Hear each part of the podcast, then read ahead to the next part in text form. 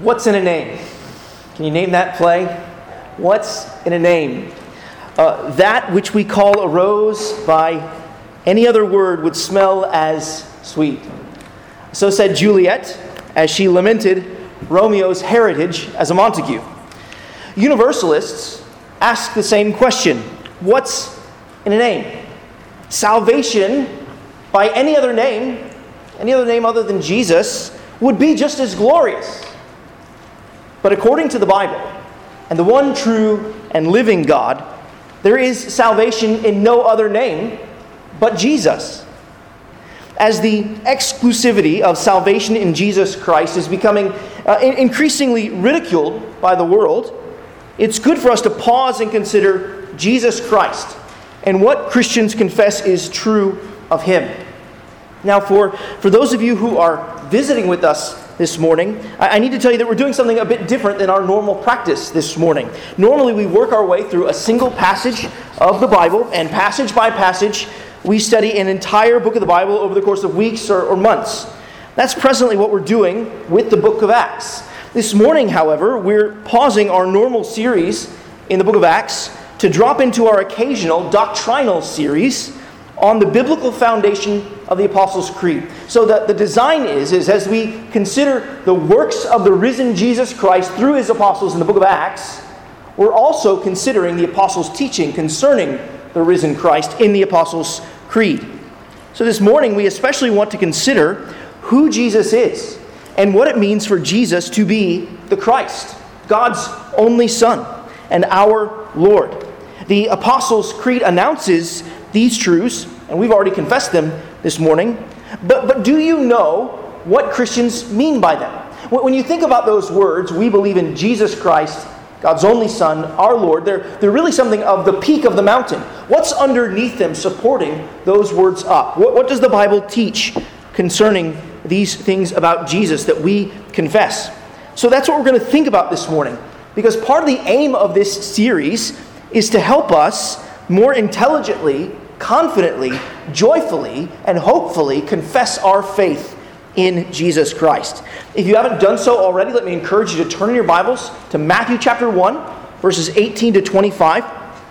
If you're using one of the Bibles provided, you can find the passage on page 807. And I hope that you have found the insert that's provided there in your bulletin.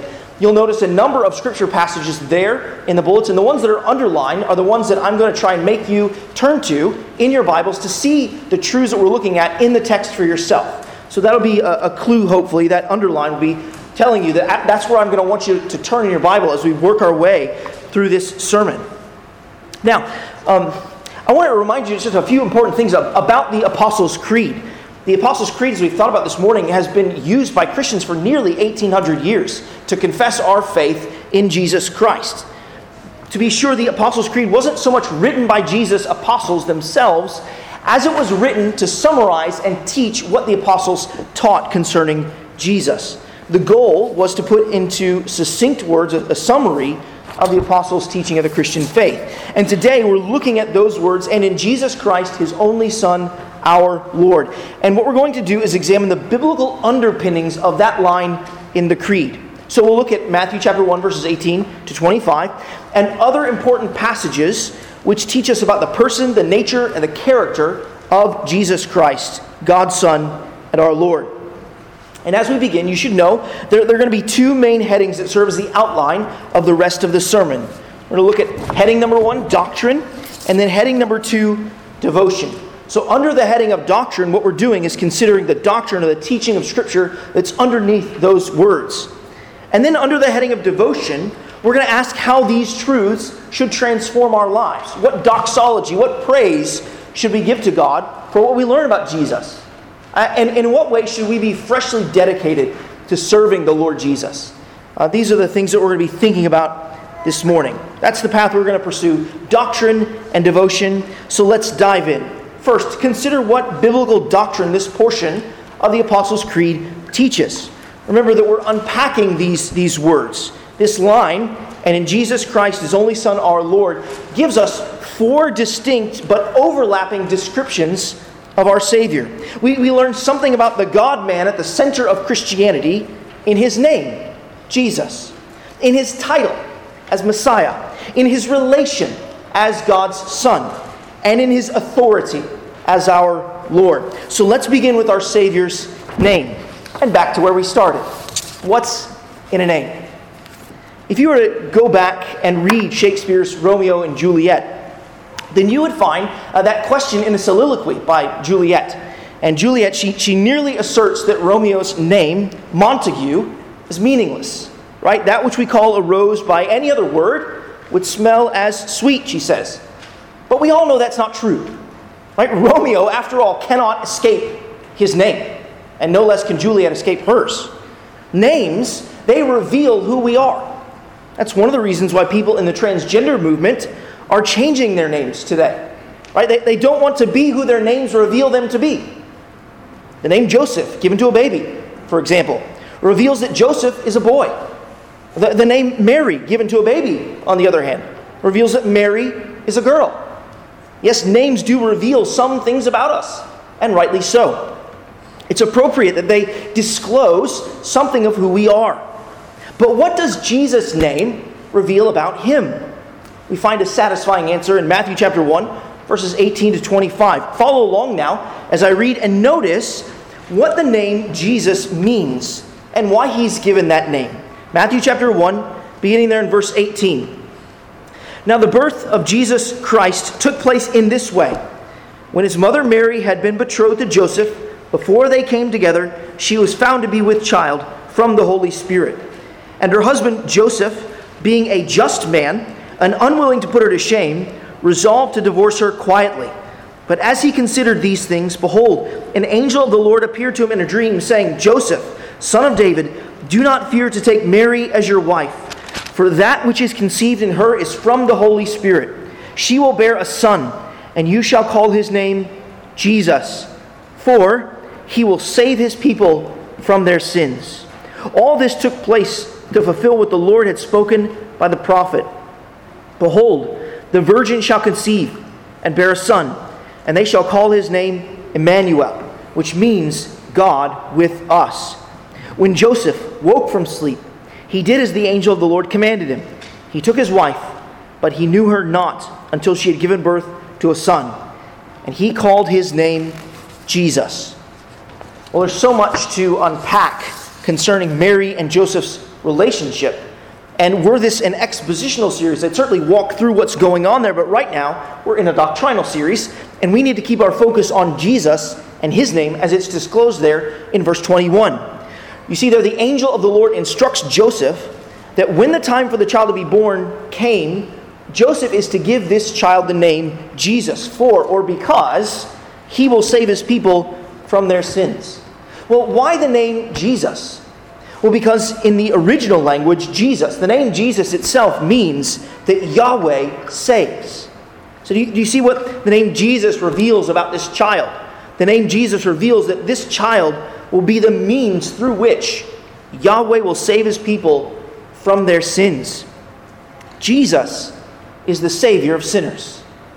Why do we need a Savior? Well, because we are sinners. Like Adam, we have all rebelled against God. That's what sin is it's rebellion against God, it's choosing to live our own way rather than God's way. God has given us His law, His rule for life, and He calls us to obey Him, and yet we have disobeyed Him. We've lived our own way. And so we are under, like Adam was, under God's wrath and curse. We're made liable to all the miseries of this life, to death itself, as we know sadly from our experience of this life, and potentially to the pains of hell forever. But in God's great love, we're learning here from Matthew's gospel that God sent Jesus to save us from our sin and the consequences due to them. So when we confess that we believe in Jesus, when we utter these words in this creed, we are confessing that Yahweh saves and that Jesus is the Savior, that He saves us from our sins. In Jesus Christ, our greatest needs are met. I so appreciate what uh, New Testament scholar Don Carson says about our needs. Right? If God had perceived that our greatest need was economic, He would have sent an economist. If God had perceived that our greatest need was entertainment, He would have sent us a comedian or an artist. If God had perceived that our greatest need was political stability, he would have sent us a politician. We all know he hasn't done that. If he had perceived that our greatest need was health, he would have sent us a doctor. But he perceived that our greatest need involved our sin, our alienation from him, our profound rebellion, our death. And so he sent us a Savior. As you note carefully there from verse 25 of Matthew chapter 1, the child was born. And he did receive the name Jesus. The rest of Matthew's gospel goes on to explain just how it was that Jesus would save God's people from their sins. Jesus would live the, the, the, life of perfect righteousness, fulfilling all the righteous requirements of God's law. Jesus would die a sacrificial death. He would stand in the place of sinners and bear God's wrath against their sin for them. And he would surprise the world on the third day as he was raised from the grave. All who turn from their sin and place their faith in Jesus will be saved by him. Have you been saved by Jesus? Is he your Savior? Has Yahweh saved you? If so, then you can confess the name Jesus. And we're going to unpack this glorious truth. But for now, we need to recognize that this baby, this baby boy, was born.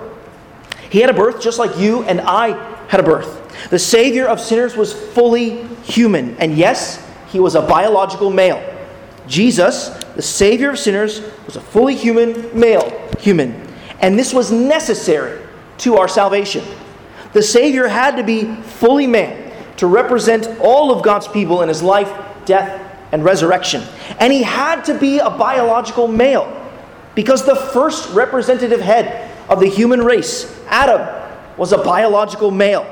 If sinners were to be rescued out from under Adam's representative headship, then they had to be rescued by another representative head. They had to be rescued by Jesus. Jesus, whom the scripture tells us is the second Adam, or the last Adam, in 1 Corinthians chapter 15, verses 45 to 47. Jesus, the last Adam, the second Adam, is the Savior of sinners. And I know that there is a lack of trust in males these days. But if you want to be saved from sin, death, and hell, you've got to trust in the God man Jesus, who was and is the only Savior. The Savior had to come and have solidarity with humanity in order to stand in their place. A human had to represent us before God. He had to bear the consequences of our sin and so rescue us from the death from death by his resurrection from the grave. When we confess that we believe in Jesus, we are confessing that God has saved us through Jesus Christ.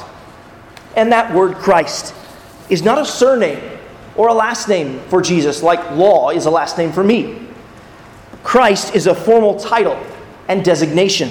It reveals that Jesus has taken up the saving office predicted and prophesied in the Old Testament. In the Old Testament, as well as in the New, that word Christ means Messiah or anointed one. While the idea of anointing was initially a physical act, as the Old Testament develops, the idea of an anointed one or a Messiah emerges as the one chosen by God to be his instrument.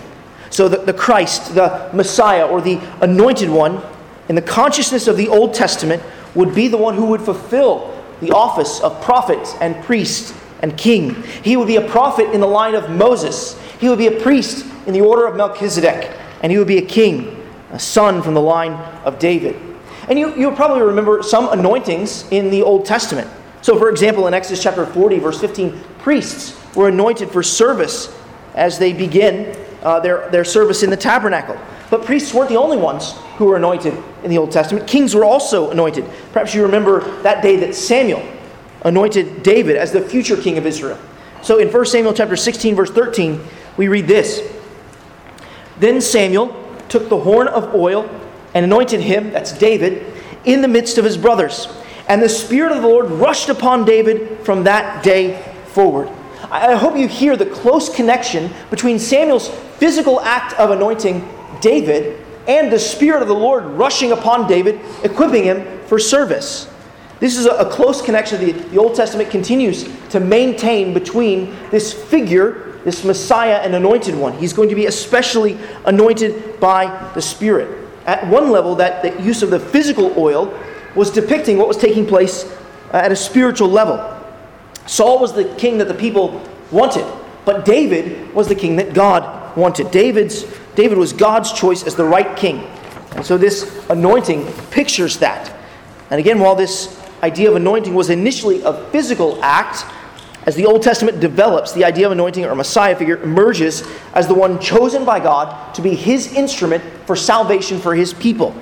So, as the Old Testament progresses, we get these increasingly vivid pictures of this Messiah, or this Christ, this servant of the Lord, and what he would come to do.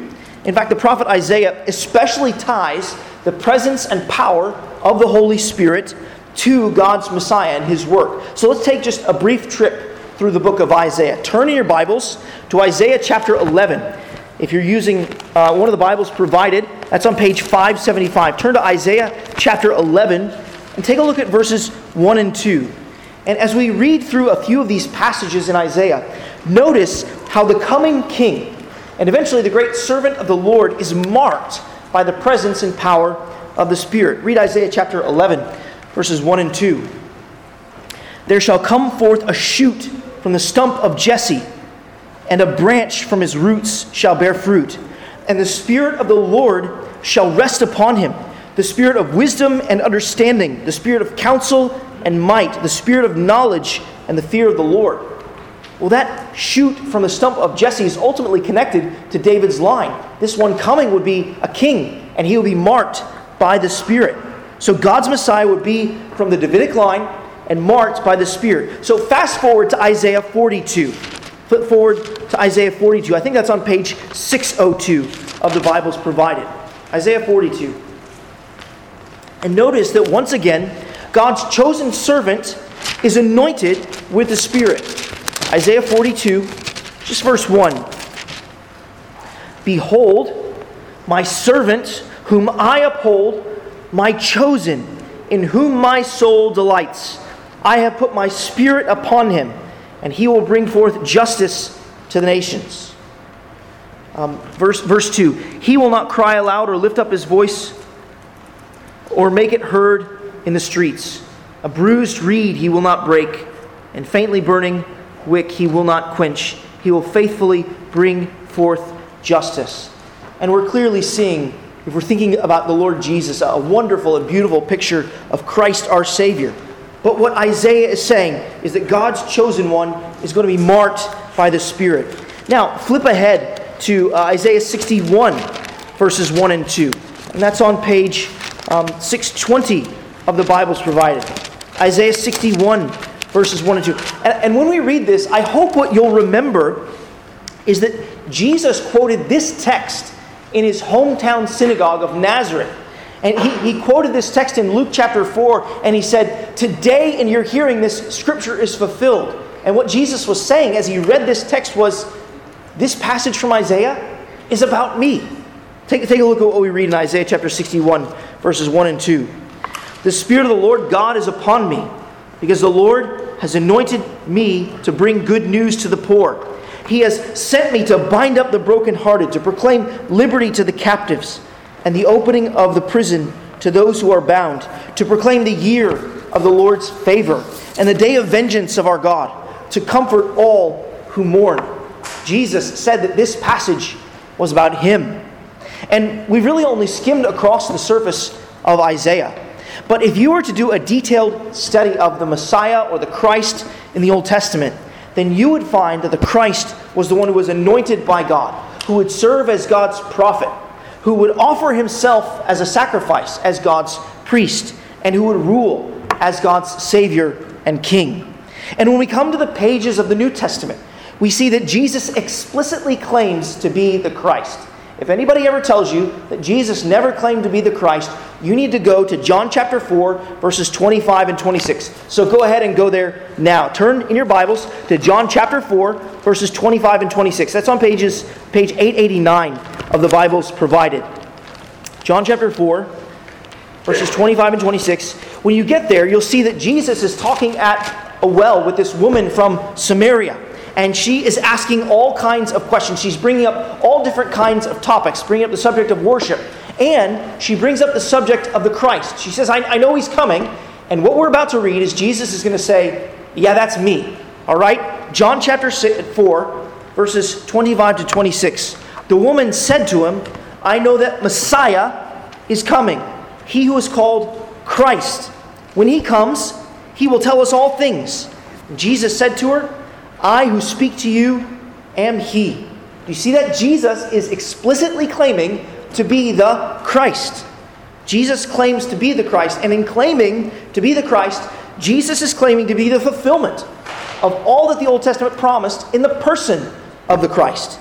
And Jesus doesn't merely just claim to be the Christ, Jesus is also recognized as the Christ in the New Testament. So in Mark chapter 8, verse 29, Jesus asks his disciples, But who do you say I am? You remember what Peter says? Peter says, You are the Christ. Yes, Jesus claimed to be the Christ, he was confessed as the Christ, and he was proclaimed as the Christ. That's what the whole book of Acts is about in some ways. Do you remember where we left off our study last week of Acts chapter 5, verse 42? Of course, you remember where we left our study last week. A, week has gone by, and you still remember Acts 5 42, where we're told this And every day in the temple and from house to house, they did not cease teaching and preaching that the Christ is Jesus. The apostles, in their preaching ministry, pointed to Jesus as the Christ. So when we confess that Jesus is the Christ, we're confessing that He's the fulfillment of all of the Old Testament's hopes and promises for the great Savior, the great prophet, the great priest, the great King. That's what we are confessing when we confess Jesus Christ. And the Creed, it not only summarizes the biblical teaching concerning our Savior's name and his title and office in Messiah, but it also brings to the fore this person's relation to God the Father. See, the Creed tells us that Jesus is God's only Son. He's the man at the center of our faith. Turn in your Bibles to the account of Jesus' baptism in Matthew chapter 3. Matthew chapter 3, verses 13 to 17. That's on page 808 of the Bibles provided. So we read Jesus' birth in chapter 1. In chapter 2, you get the, the visit of the wise men. And one of the things that Matthew is saying over and over in chapter 2 is that Jesus is the fulfillment of the scriptures. And then John the Baptist, he pre- prepares the way for the Lord's Messiah, this servant of the Lord predicted in the prophet Isaiah. And then Jesus is baptized. This is what we're looking at in Matthew chapter 3. Begin reading there in verse 13 and read through verse 17. Matthew writes, then Jesus came from Galilee to the Jordan to John to be baptized by him. John would have prevented him, saying, I need to be baptized by you, and you come to me? But Jesus answered him, Let it be so now, for thus it is fitting for us to fulfill all righteousness. When he consented, and when Jesus was baptized, immediately he went up from the water, and behold, the heavens were opened to him. And he saw the Spirit of God descending like a dove and coming to rest on him. And behold, a voice from heaven said, This is my beloved Son, with whom I am well pleased. Well, you see here that Matthew, he tells us that Jesus came to John with the express purpose of being baptized. And right now, we kind of need to plow through John's hesitation and Jesus and John's conversation and hear the Father's declaration. You see the Father's revelation at the end of verse 17, don't you? This is my beloved Son. This is what God says, speaking from heaven. God the Father announces that this is His Son. And as you think about the Bible, there's an incredibly intriguing um, train of thought concerning sonship in the Scriptures, right? In Luke chapter 3, verse 38, Adam is called the Son of God. In Exodus chapter 4, verse 22, Israel is called the Son of God. And here we have Jesus being called God's son. And Jesus, of course, is a different son than Adam and Israel. Where Adam disobeyed, right, in the Garden of Eden, Jesus obeyed God the Father. Remember, Adam was presented with a food test. And what happened in Jesus' temptation in the wilderness? He too was presented with a food test. He was told to turn stone into bread. And Jesus refused Satan's temptation. And he obeyed where Adam did not. And Jesus, he was tempted in the wilderness. And where, of course, did God's son Israel struggle with temptation? Well, in the wilderness. They refused to enter the land as God commanded them, they rebelled against God. Well, Jesus, he obeyed God in the wilderness. He obeyed God fully and completely, his word. He kept word. Adam and Israel failed. This son, the Lord Jesus, prevailed. He is the faithful son. He's different son than Adam and Israel. Jesus is God's son in a different way, too. He's not only the obedient son, but he's also been God the Father's son from all eternity as the second person of the triune Godhead.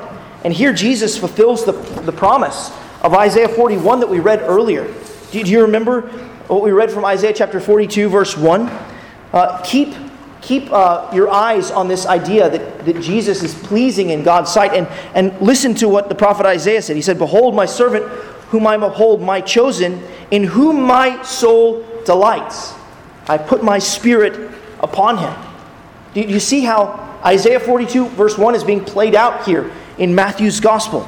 Note carefully, too, that we have the entirety of the Trinity present. We have all three persons of the Godhead present here in Matthew's gospel. The, the first person of the triune Godhead, God the Father, and the third person of the triune Godhead, God the Holy Spirit, both verbally and visibly confirm that Jesus is the Son of God, whom they have loved and have delighted in and have been pleased by for all eternity.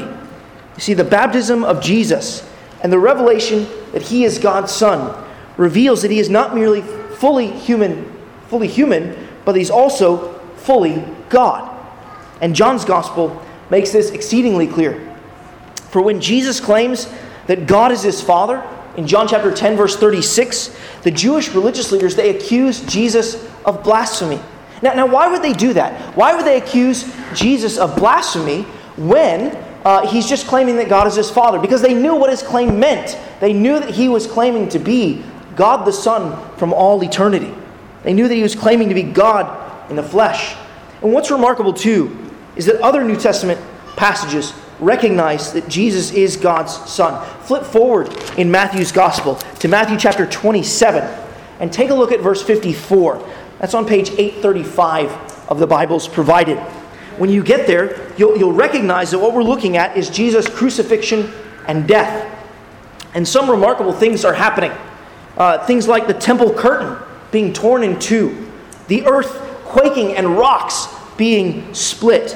But notice what the Roman centurion and representing, representing some Gentiles with him, notice what this Roman centurion looking on says in Matthew chapter 27, verse 54. He says, uh, When the centurion and those who were with him, keeping watch over Jesus, saw the earthquake and what took place, they were filled with awe and said, Truly, this was the Son of God.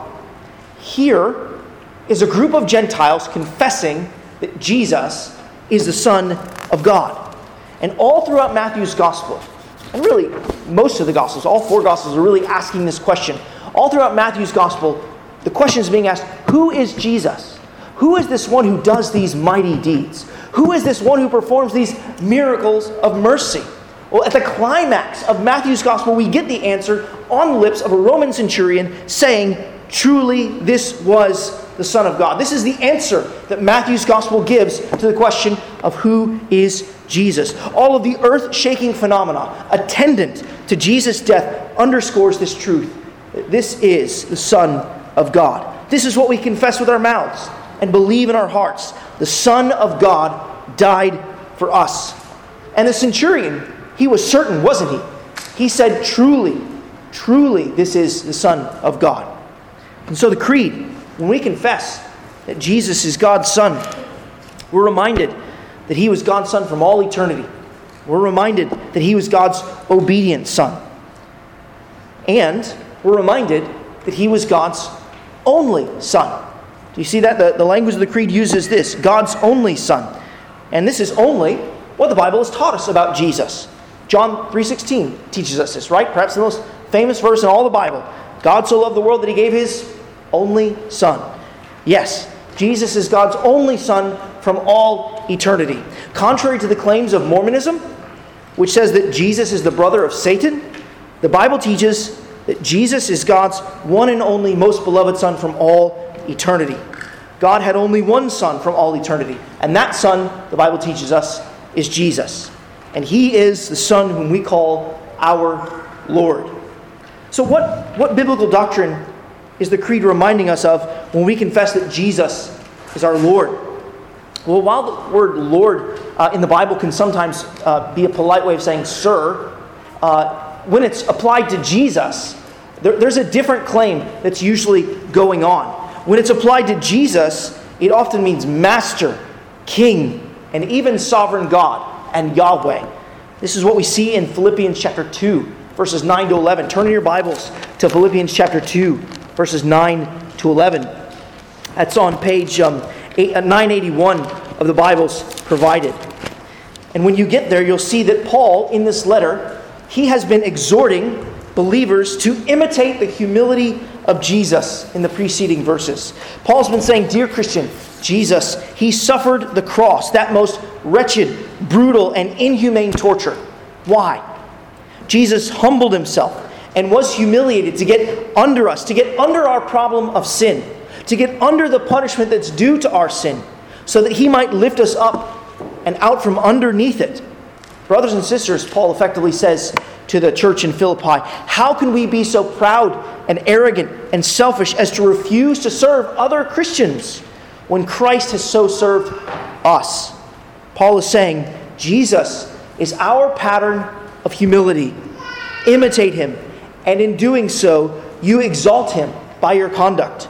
You should exalt him in your conduct because God the Father has exalted him and given him the name that is above every name. Look at what Paul says there in Philippians chapter 2 verses 9 to 11. Paul writes, "Therefore God has highly exalted him and bestowed on him the name that is above every name, so that at the name of Jesus every knee should bow in heaven and on earth and under the earth, and every tongue confess that Jesus Christ is Lord to the glory of God the Father.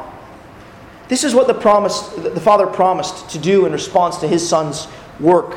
He rewarded him. That's what he promised to do in Isaiah chapter 52, verse 13, where he said, Behold, my servant shall act wisely. He shall be high and lifted up and shall be exalted.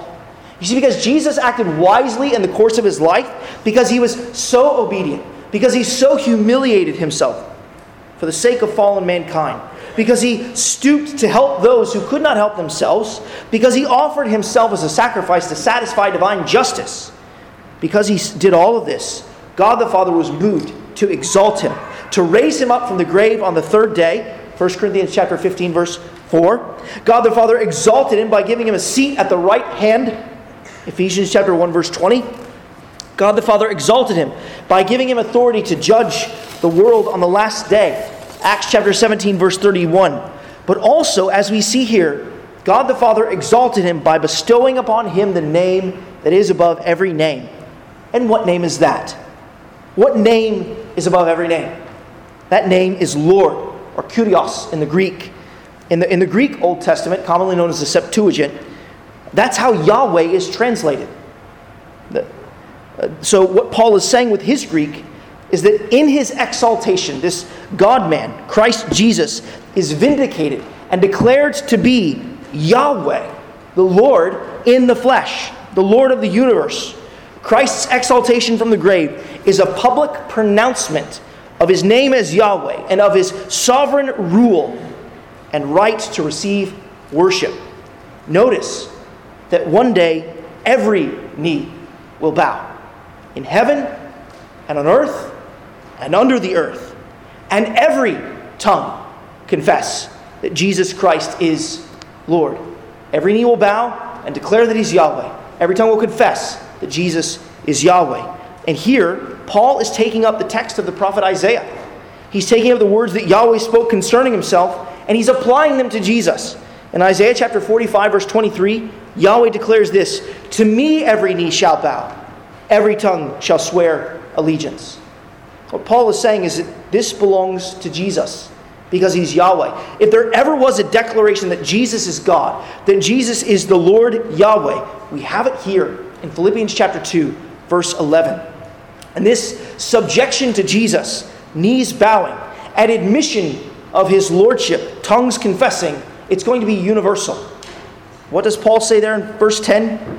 Every knee and every tongue the redeemed and the reprobate will all one day bow before the Lord Jesus Christ. You every single one of you in this room will bow before the Lord Jesus. Will it be in praise or will it be in punishment? That's the question. Is Jesus your Lord? If he is your Lord, you will bow before him in praise. If you reject him as the Lord and King of your life, sadly, you will bow before him in punishment. Don't reject him. Embrace him and serve him as Lord. It will take place. Every knee will bow and every tongue confess. Friends, when we confess that Jesus is Lord, we are confessing that He is the sovereign King, sovereign Lord of all creation, worthy of all obedience and all worship. But we can't stop there. We can't confess this truth without being changed by it. Friends, this is Jesus, the God man who's at the center of Christianity. He is our Savior. He's our Messiah and Christ. He is God's only Son, and He is our Lord. And as such, He deserves our devotion, which is what we turn to think about in our next point. Our second point is devotion. And remember that under this heading, what we're doing is we're applying these truths that we've just considered. What way should we give Jesus praise? What way should we give Jesus our purposeful service? That's what we're thinking about. And we're going to be thinking about them again from these four distinct but overlapping vantage points that the Creed gives us on Jesus Christ, God's only Son and our Lord. So when we confess that we believe Jesus, we're confessing that God has saved us from our sin. Remember, praise is due and owed to Jesus in light of this. The praise of faith is owed and due to Jesus. There, there are dozens of ways we may praise Jesus. We may praise Him with our lips when we sing. Uh, perhaps you, you did that with us this morning. Perhaps you sang Jesus' praise. Uh, we may praise Jesus with our, our prayers. We may praise Jesus with our, our lives as we live and imitate His life. But all of this, all of our words and deeds of praise are empty if Jesus does not have our faith if He does not have our complete trust and we have entrusted our lives to Him. Faith and belief honors Jesus. It, it tells Him, tells Jesus, it tells others, it tells the world that He is our only hope of standing before the holy God. Jesus really is the only Savior. So, friend, have you, have you trusted in Jesus as, you say, as your Savior? Have you turned from your sins and believed that He lived for you the life of perfect obedience to God the Father? Do you believe that He died on the cross for you, bearing the punishment that your sins deserve before the holy, eternal, wrath filled God? Do you believe that Jesus took that for you and took it to the grave? And do you believe that Jesus was raised from the grave for the forgiveness of your sins so that you might be accepted into heaven and received in God's sight, all because of what Jesus has done? Do you believe that He's claimed the victory over sin and death for you? Friend, turn from your sins and trust in Jesus alone to save you. This is the most supreme way. It's most supreme praise that you owe to Jesus as Savior. Give him the praise of your faith, for he is honored by it. We owe the doxology of faith to Jesus, but we ought also to be freshly dedicated to him. And as I reflected on Jesus as Savior, one of the things I, I was struck by was to meditate on our own confession of sin as Christians.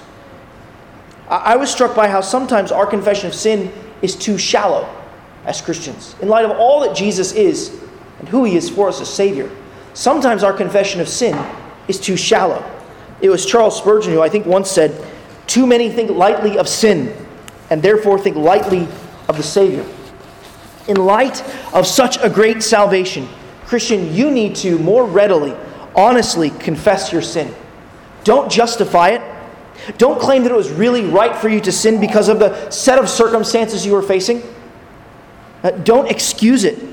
Don't confess that it was really wrong and then say, but, and then fill in some excuse for it. Don't excuse it by saying, eh, nobody's perfect.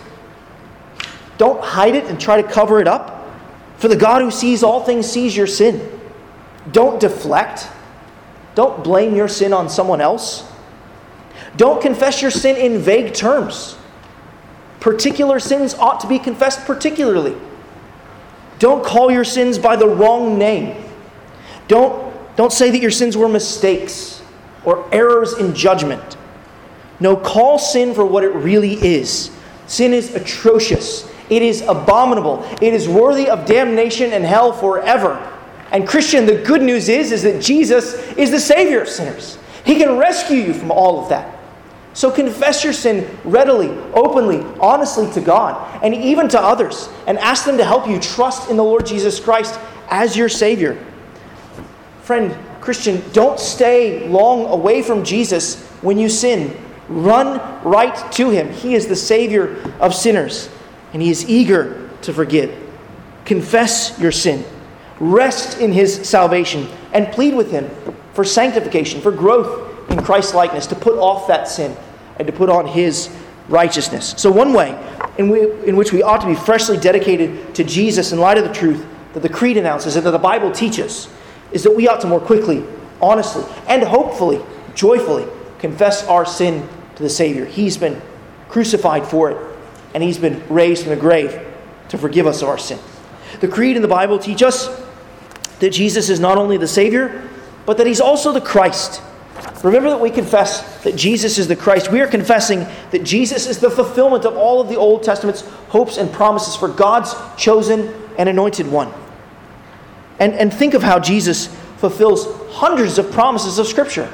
In, in, this, we see that God is faithful to keep his promises. And so this ought to call forth praise for us. Our God can be trusted. He makes these promises about the Lord Jesus. He's pictured in the Old Testament, and he is fulfilled. He steps onto the pages in the New.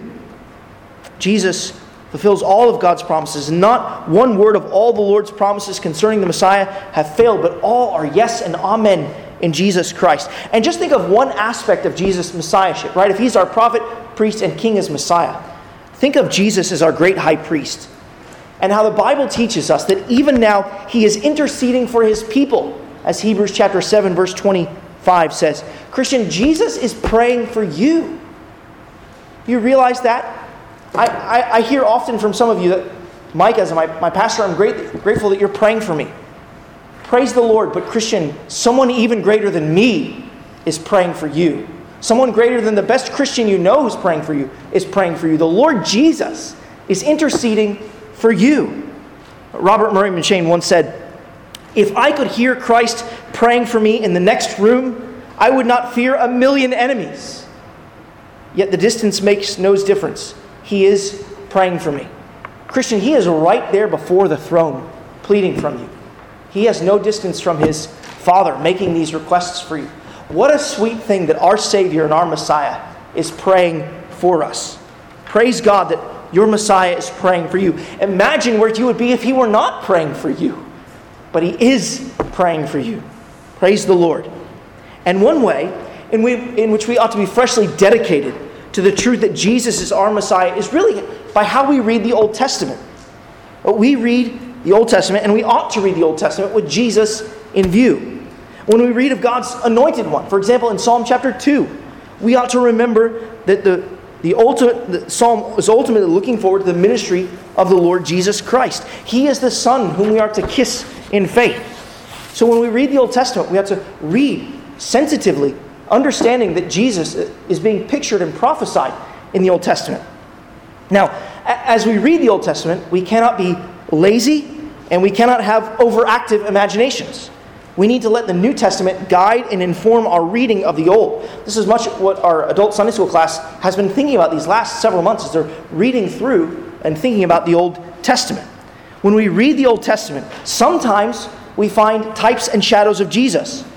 But a type and shadow of Jesus is not behind every person or every event in the Old Testament. All of the persons and events of the Old Testament point to Jesus in some way, but not necessarily in the same way. So sometimes we are just looking at sin in the Old Testament and being reminded of our need for the Savior to come. Uh, sometimes when we're reading the law, we're simply seeing what righteousness Jesus, our Savior, our Messiah, would fulfill. Sometimes we're being reminded, as we read the Old Testament, of God's forbearance and patience with His people and with us. And so we need to repent. Sometimes when we read, we're, we're seeing our need to wait patiently and with hearts full of faith for the Messiah, right? Like the, the saints in Egypt were waiting for Moses, the mediator, to come and rescue them. So we wait for Christ to come and rescue us, as the saints in exile waited for the Savior to come. So we are waiting for Jesus to return and to bring us safely home to our heavenly land.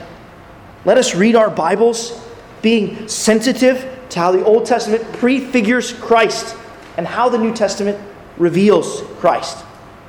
When we confess that Jesus is God's only Son, we're confessing that He is and was fully God. He was and is fully God. That He lived eternally in intimate fellowship and relationship to God the Father and God the Holy Spirit.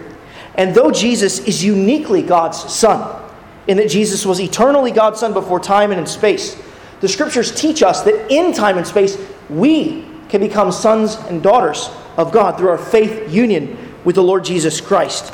Uh, John's Gospel, it has one of the strongest assertions that Jesus is uniquely God's Son. And at the same time, John also tells us that all who received Jesus, that is, to all who believed in his name, God gave the right to become children of God, who were born not of, of blood, nor of the will of the flesh, nor of the will of man, but of God. That's John chapter 1, verses 12 and 13. And here we ought to praise God that Jesus was a son who was different than Adam and Israel. Again, where Adam and Israel failed, Jesus Christ, God's faithful and obedient Son, prevailed. We ought to praise God because Jesus was the faithful and unique Son, that we might share in the blessings and benefits of His sonship. Through our faith union as Jesus, we are received as righteous in God's sight. And we all know the darkness of our own hearts. They're not filled with perfect righteousness, but Jesus was for us and for our salvation. And just as uh, Jesus created access to us, to, to the Father's throne, he has secured uh, access in prayer, which we've already practiced and reveled in and rejoiced in today. We ought to say with the centurion and with that Gentile crowd that Jesus truly was the Son of God. Our praise is owed to God for giving us his one and only most beloved Son. Think of that precious gift. Maybe those of you here who have only one son, how difficult it would be to give up your son, which you should not do, but that's what God did. He gave up his one and only most beloved Son to be humiliated and treated shamefully for us and for our salvation. And we ought to praise God for his generosity. And if I may, I want to speak to the, the children, the youth, the young adults here for a moment.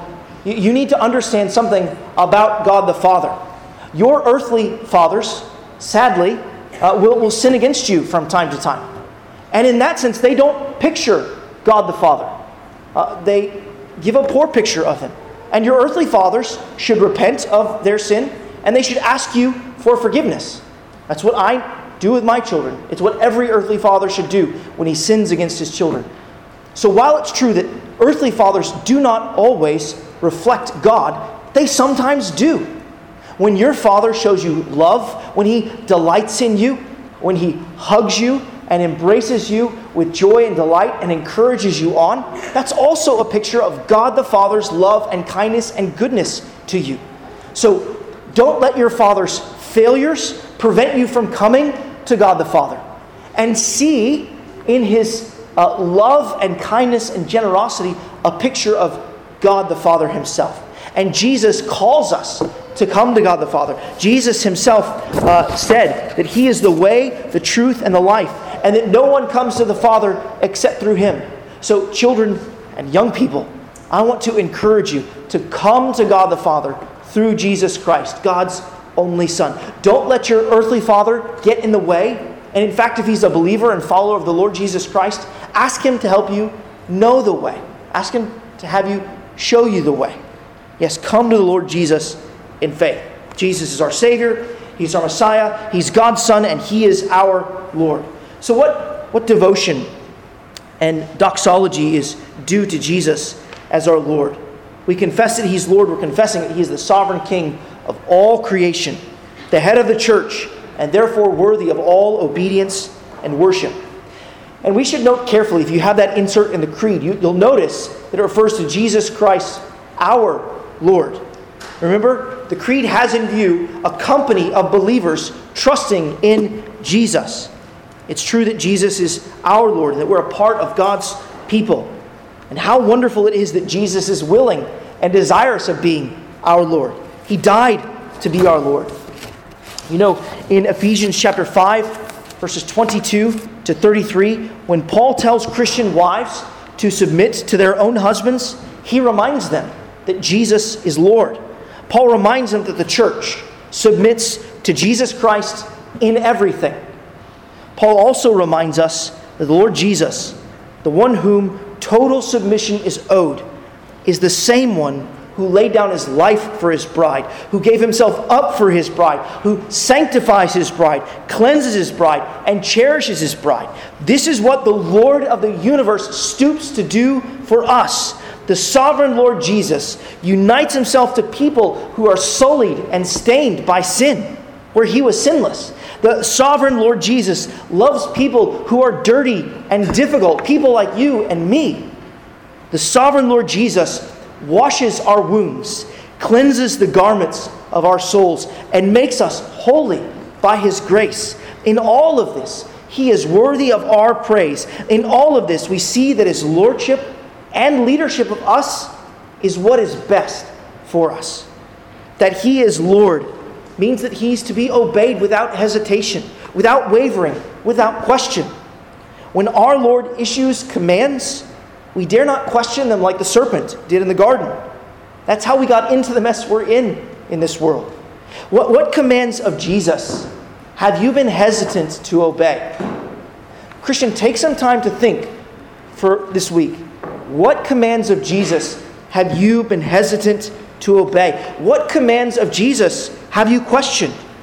Those who call themselves followers of Jesus, disciples of Jesus, are to obey Jesus' commands. I mean, isn't that what Jesus taught us in the Great Commission? In Matthew chapter 28, verses 18 to 20, didn't Jesus say, All authority in heaven and on earth has been given to me? Go therefore and make disciples of all nations, baptizing them in the name of the Father and of the Son and of the Holy Spirit, teaching them to observe all that I have commanded. You see, Jesus' commands are to be observed, and by that, Jesus meant obeyed. And I'm also reminded of what Jesus said in Luke chapter 6, verse 46, when Jesus pointedly asked, Why do you call me Lord, Lord, and not do what I tell you? If there's a glaring weakness in the church writ large today, it is this we are hesitant to do what Jesus says. The church's hesitancy to obey Jesus' commands is a form of lip service to our claim that Jesus is Lord. Let it not be so for our congregation. Let us pray that we be eager to do what Jesus says without hesitation and without wavering. And this is what I want us to think about as we conclude. Brothers and sisters, let us obey the Lord Jesus Christ with glad hearts. His commands, His laws are laws of love. Obedience will be costly. Sometimes it will cost us our sin. We'll have to give up our sin to obey the Lord Jesus. But we know that's only for our good. Sometimes obedience will be costly in the eyes of the world as well.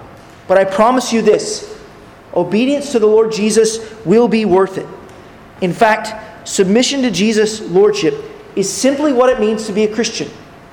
If you were to go back and read through the book of Acts this afternoon or this week, you would find that the apostles offered Jesus to sinners, not merely as the Savior, and not merely as the Messiah, not merely as God's Son, but also as the Lord. And people in the book of Acts believed on Jesus as Lord. So here's Acts chapter 5, verse 14. And more than ever, believers were added to the Lord. Acts chapter 9, verse 35. And they turned to the Lord. Acts chapter 9, verse 42. Many believed in the Lord. Acts chapter 11, verse 24. And a great many people were added to the Lord. Acts chapter 18, verse 8. Crispus, the ruler of the synagogue, believed in the Lord. Perhaps what marked the church of the Lord Jesus out in the book of Acts as being distinct from those around him is that they served Jesus as Lord. What devotion is due to Christ as our Lord? We are to serve him exclusively, right? We worship and serve Jesus only. There is no other name by which we must be saved. We must serve Jesus unreservedly, without hesitation. We should serve Jesus diligently, filling out all that he asks and calls us to do, all by his grace. We should serve Jesus continually. For the rest of our lives, we're called into the service of the Lord Jesus Christ. And we should serve Jesus joyfully. He has good promises and a great reward for his people at the end.